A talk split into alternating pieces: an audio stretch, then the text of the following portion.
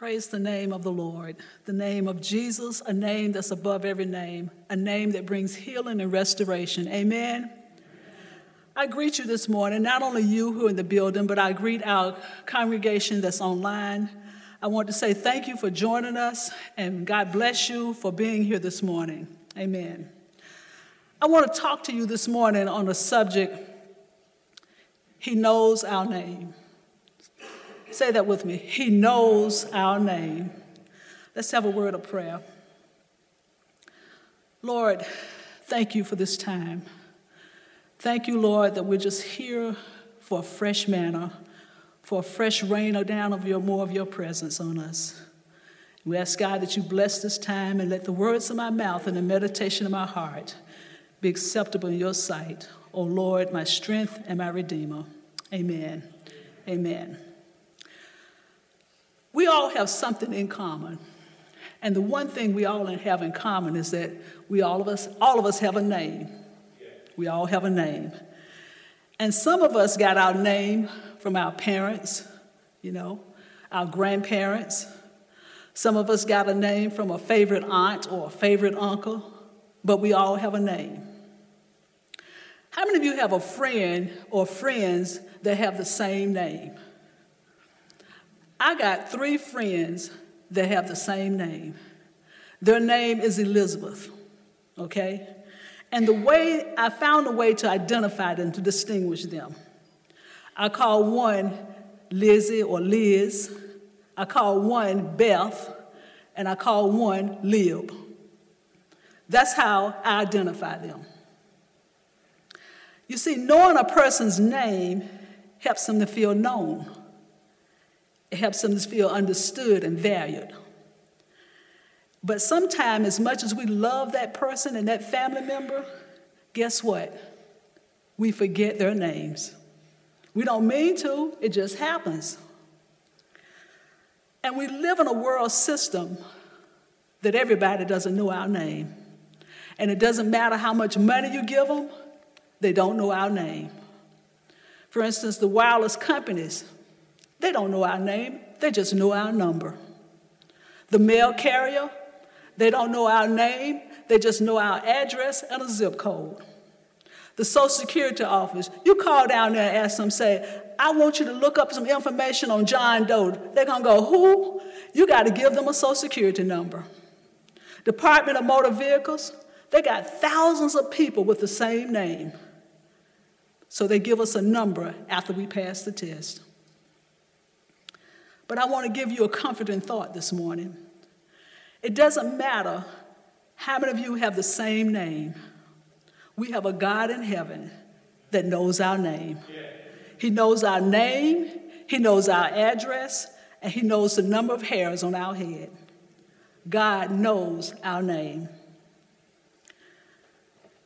And though we have a name, sometimes we feel like life beats us up and we can feel overlooked. We can feel mistreated and we can feel forgotten, and sometimes we feel worthless.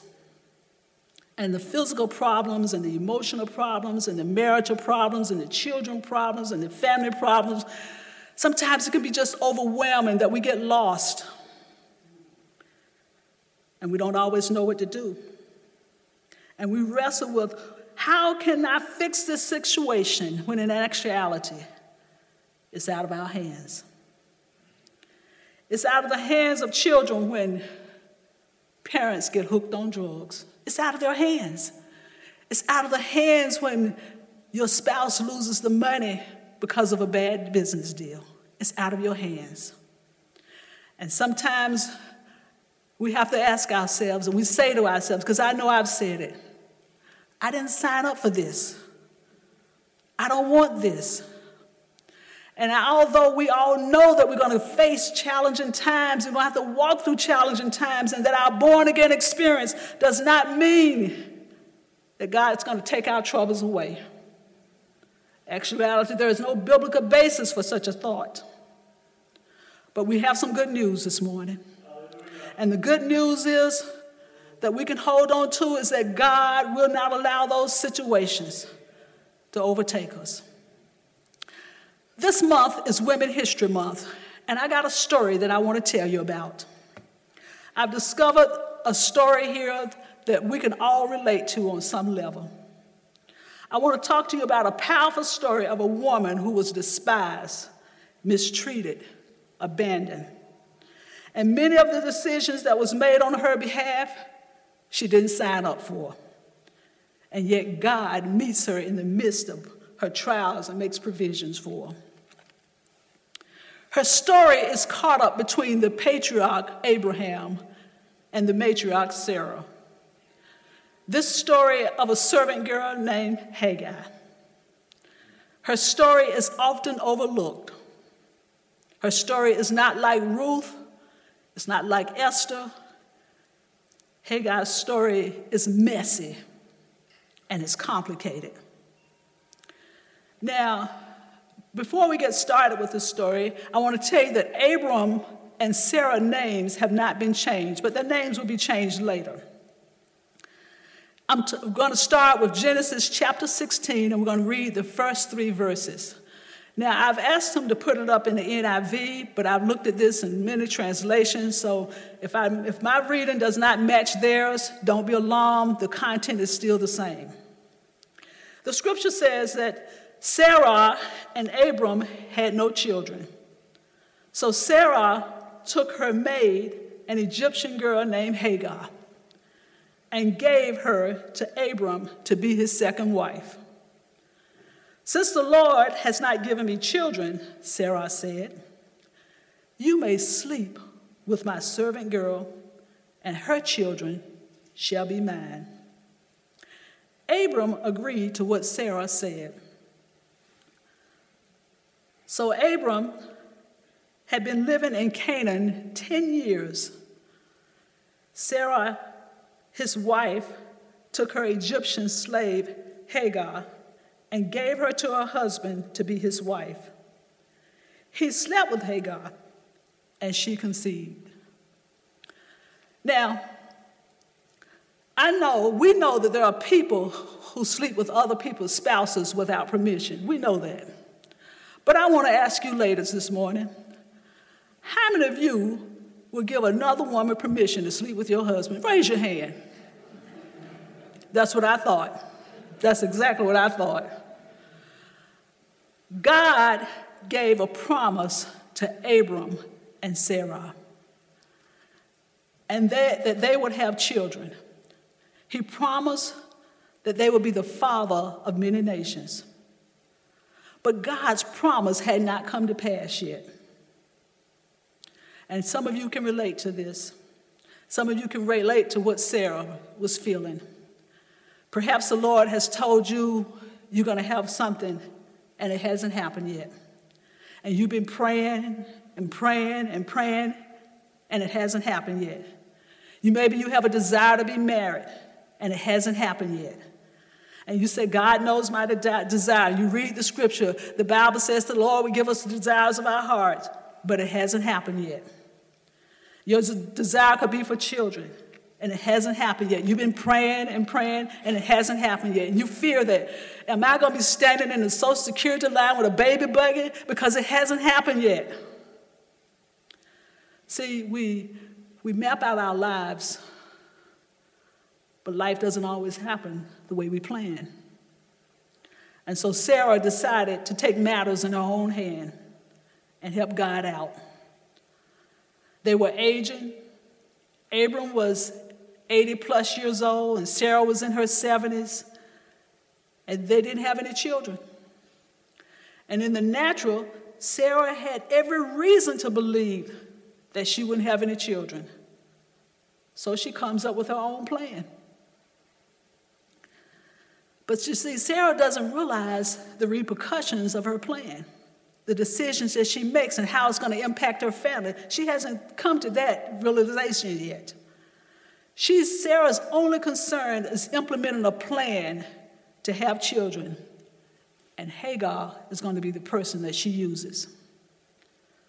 I'm going to give you a little background on Hagar. Hagar, before she became before she was in the household of Abram and Sarah, she was a princess in Egypt.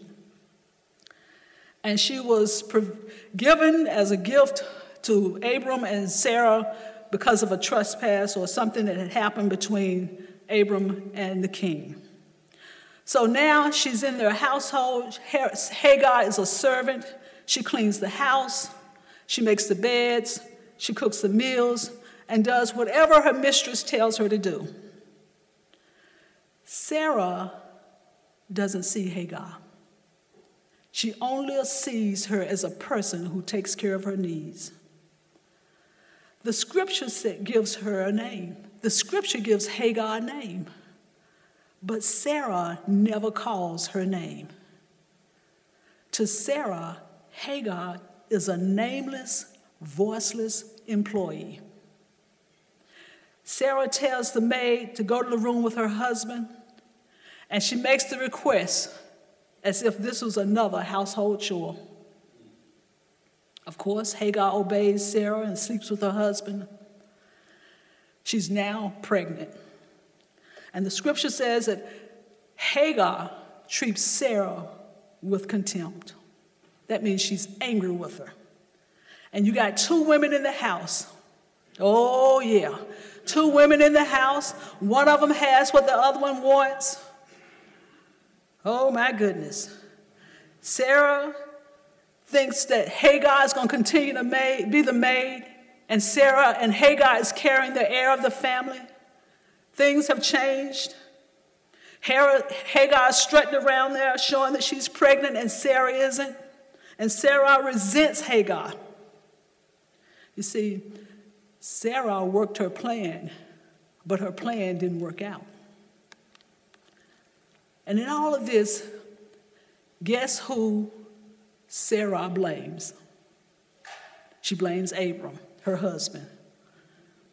When in actuality, both of them are at fault. Why? Because Abram knew God's plan and he just complied with his wife. You, you want me to sleep with Hagar? Okay.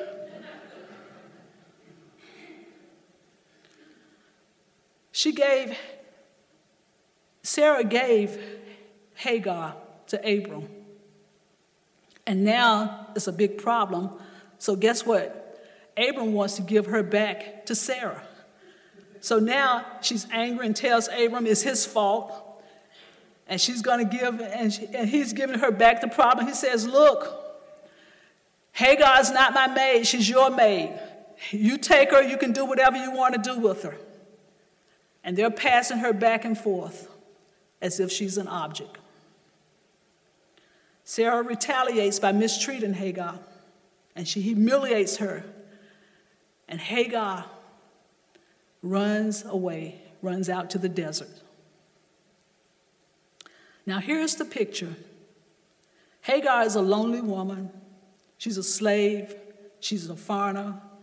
She's been persecuted and humiliated by her mistress. She has no money, no transportation, no job, no home, and she's pregnant by a married man, and she's going to be a single mother. That's her story. This is a mess. This is definitely not God's plan. You see, when boundaries are crossed, chaos is born.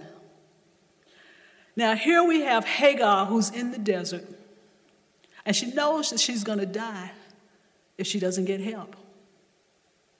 But the God in heaven, He sees all the events, and God sends an angel. And the angel of the Lord found her in the wilderness by a spring of water, headed back to Egypt. And the angel of the Lord says to her, Hagar, Sarah's maid, where did you come from and where are you going? And she says, I'm running away from my mistress. And the angel of the Lord says to her, Go back to your mistress and submit to her authority. And he tells her, Look, you're going to be a mother of a great nation. You're with child. You're going to have a son. His name is going to be Ishmael because God hears. Today, God has heard your petition and he's paid attention to your persecution. God saw Hagar. God gave her a voice. And here's a person in the desert, lonely and in despair. And the God of the universe opens the windows of heaven and comes to her rescue. Hagar was so amazed that the Lord saw her that she gave God a name. She called him God El Roi, Elroy, the God who sees me. For I have seen the Lord and I am still alive. You see, that same God that made the universe, the galaxy, the stars, and the planet knew her name, he knows our name. And there'll be times when we experience some moments of difficulties. We're going to experience some hardships and some weaknesses. And then we can call these, describe these times as times that we're passing through the waters or we're going through the fire. And you may be depressed, and maybe you've been depressed all week. But I want to tell you, you may feel like nobody sees you. You may think that nobody sees you on your job and nobody sees you at home. But I want to tell you this morning don't be discouraged. Don't think about taking a long walk off a short plank. Don't do it. Don't fear. Don't think that God doesn't see you because God has a word for you this morning. He says, I have redeemed you. I have called you by name. You're mine. When you pass through the waters, they won't, they won't sweep over you. I'll be with you. When you pass through the rivers, they won't sweep over you. When you walk through the fire, you won't be burned.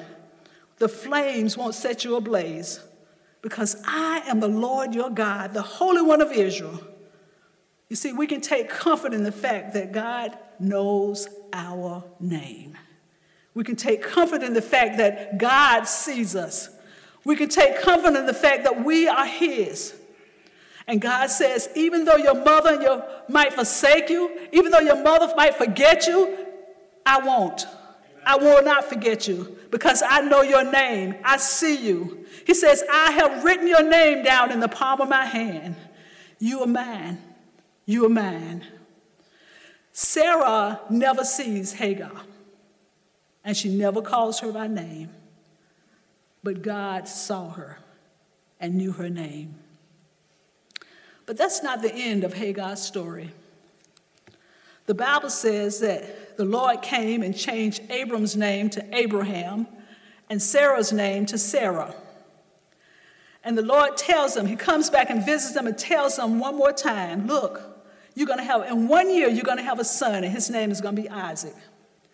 And Sarah becomes pregnant and she bore a son to Abraham in his old age at the very time that the Lord said it was going to happen. Sarah, Abel's wife, the scripture says, gave birth to a son, and he named him Isaac. And Abraham was 100 years old when his son Isaac was born. Isaac grew, and they had a, held a big feast. Now, the story picks up in, um, with Hagar in Genesis chapter 21. It says, One day, Sarah noticed Hagar's son Ishmael playing. And he says to Abram, Get rid of that Egyptian slave. Get rid of that Egyptian slave woman and her son. I don't want them to inherit anything. It should all go to Isaac. And the Bible says that Abraham was torn and was worried about Ishmael. But God came to him and said, Abraham, don't worry about that slave woman and that boy. Just do what Sarah tells you. Isaac will inherit the family's name. But the son of the slave woman is also your son. And I will make him descendants of great nations. Early the next morning,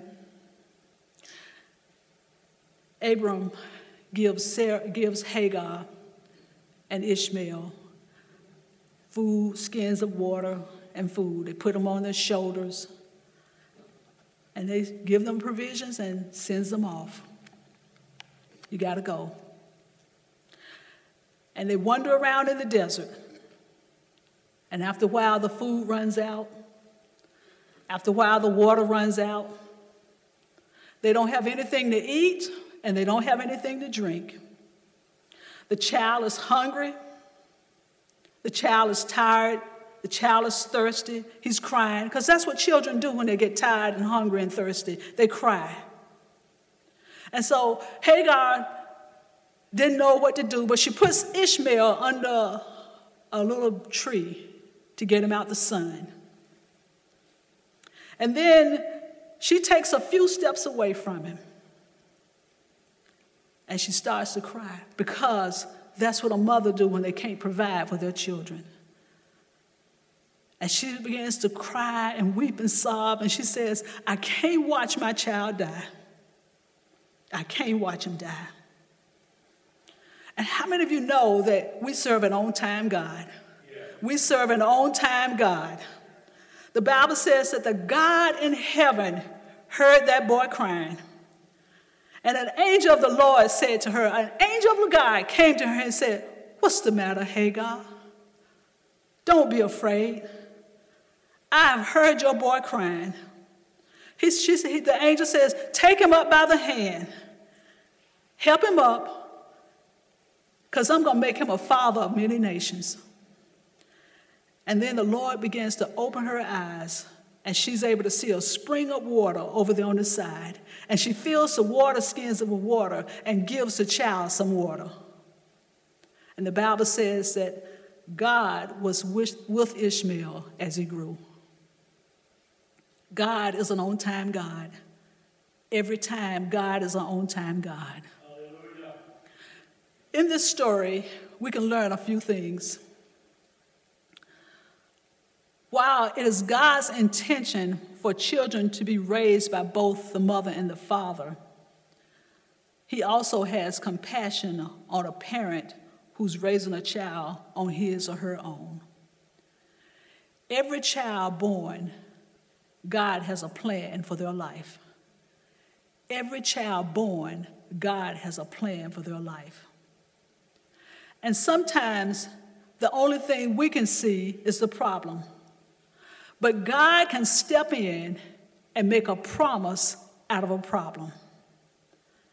Hagar was broken, she was abandoned, she was sent away by the child's father. And yet, God told a single mother, He says, I'm going to make a great nation out of you. And He did just that.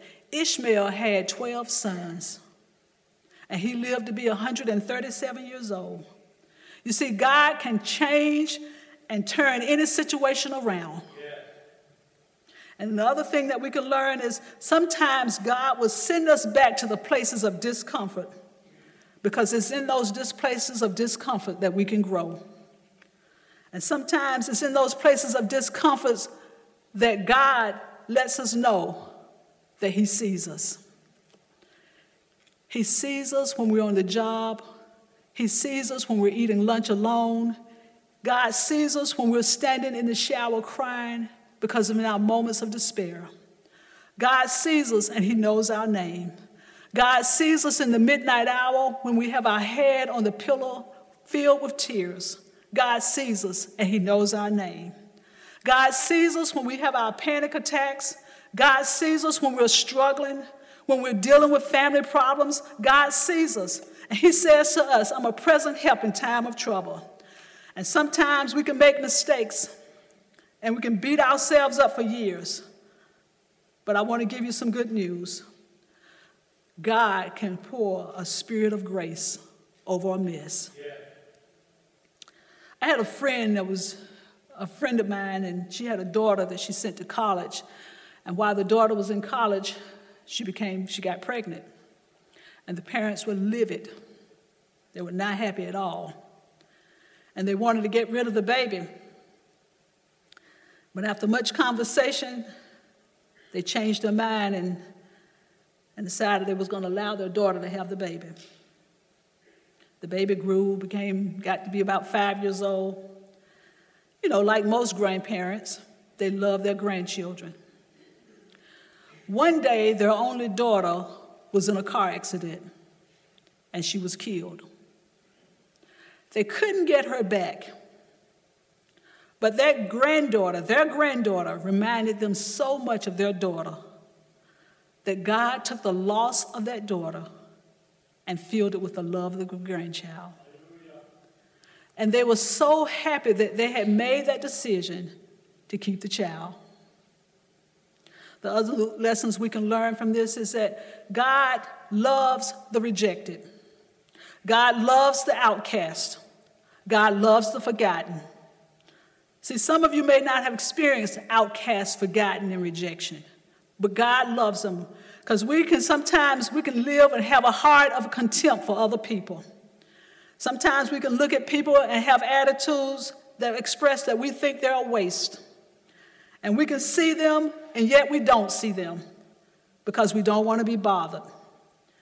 We've had people in our lives and we've poured resources and, into them, and we feel like we wasted our time and our money on that person. And we don't want to be bothered with them.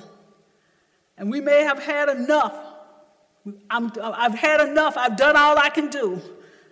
But God says, I see them and I know their name. He says, I will come to their rescue. He sees the forgotten and he will fellowship with them. He sees the broken and he's ready to heal them.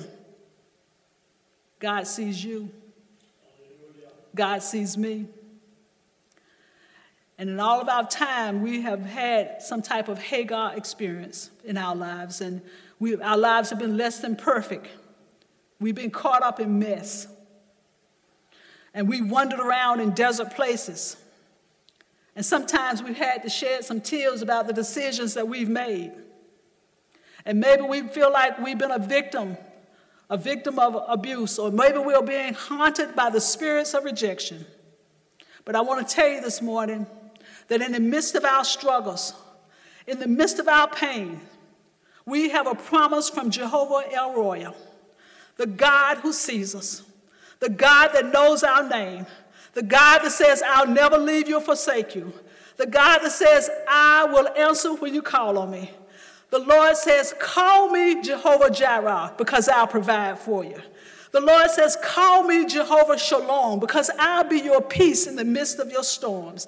He says, Call me the bread of life because I'll feed your soul. He says, Call me the shepherd because I'll lead you. He says, Call me the great physician because I can heal you. This morning I call him my Prince of Peace because he takes away my worries. I call him my balm in Gilead because he brings healing to me. I call him my lily of the valley, my rose of Sharon because he takes my messes and brings beauty to him. I call him my bright and morning star. Because when I stray away, he brings back on the path. That's what I call him because God comes to my rescue. I don't know about you this morning, but I serve a God that when I'm surrounded by the fire and the waters feel like they're going to sweep over me, I serve a God that has an everlasting love and he comes to my rescue. And for that, I'm so grateful. And I just say, Thank you, Jesus. Thank you, Jesus. Thank you, Jesus. We serve a God that has an everlasting love for us. I'm going to wrap this up. I'm going to ask the praise team to come.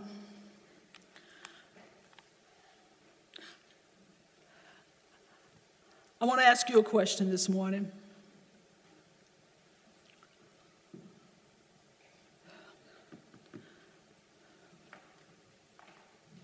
God knows our name. He does. He knows our name. But this morning, do you know his name? Have you made a decision to get to know him? Have you made a decision to get to know Jesus? He wants to call you a name. He wants you to call him a name. He wants you to call him Savior. He wants you to say, Look, Lord, come be my Redeemer. Come change my life. That's what he wants. Is your name, I want to ask you a question this morning. Is your name written down in glory? Is your name written down in glory?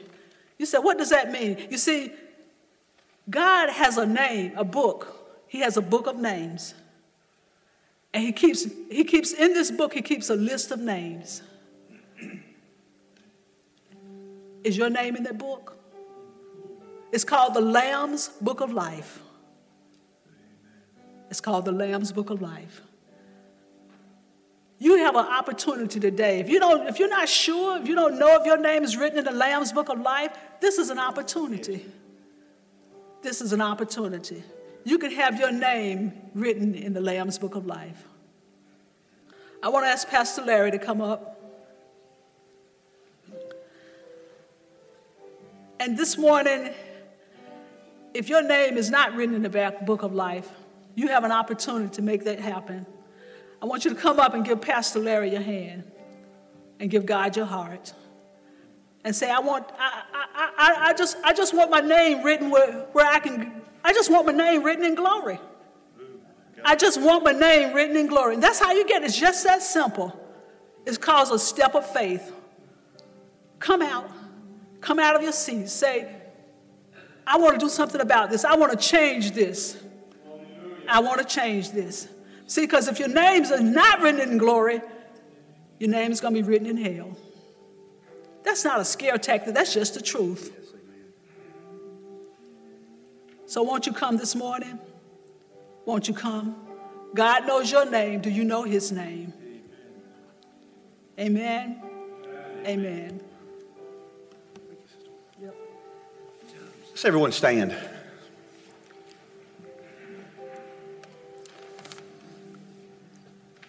If you're here this morning and Sister Antoinette talked about the brokenness, there's a God that loves you. I don't think we hear that enough. We, we know that, that judgment's coming. We know there's conviction. We know there's, you know, there's going to be wages. There's wages for our sin, but we serve a God who loves us. And so, if everyone would bow your head for just a moment, if you're here this morning and you don't know that your name is written in the book of life, you've never repented of your sin and put your trust in Christ, this altar's open. If there's brokenness in your life, this altar's open. Someone will come down and pray with you. We'll only wait for just a moment. If you'd like to come and kneel in this altar, someone will meet you here and pray with you.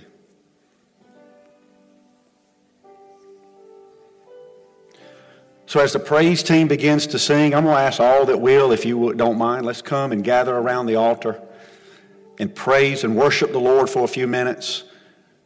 And then I'll ask you about your individual needs. Maybe there's something you do want someone to gather with you as we praise and worship. But the team sets the tone of worship. We're going to worship for a few minutes, and then we'll ask about individual needs.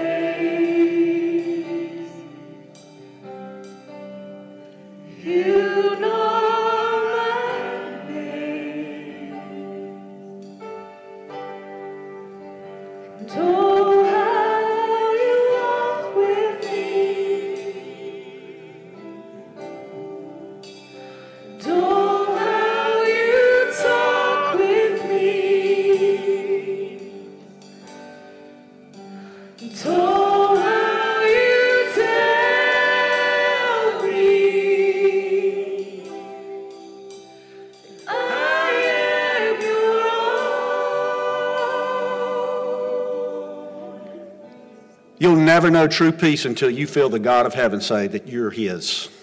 Some of you have experienced that. To know that you have the peace and the comfort of knowing that the power of the Holy Spirit rests in you through Jesus Christ. If you don't know that this morning before you leave this altar, because we're going to continue to pray and worship, make sure you get hold of someone and say, I need to talk to somebody. Things aren't quite right in my spirit. Maybe you weren't comfortable coming forward. But there's people here around this altar that will pray with you, that will join with you and seek the face of God.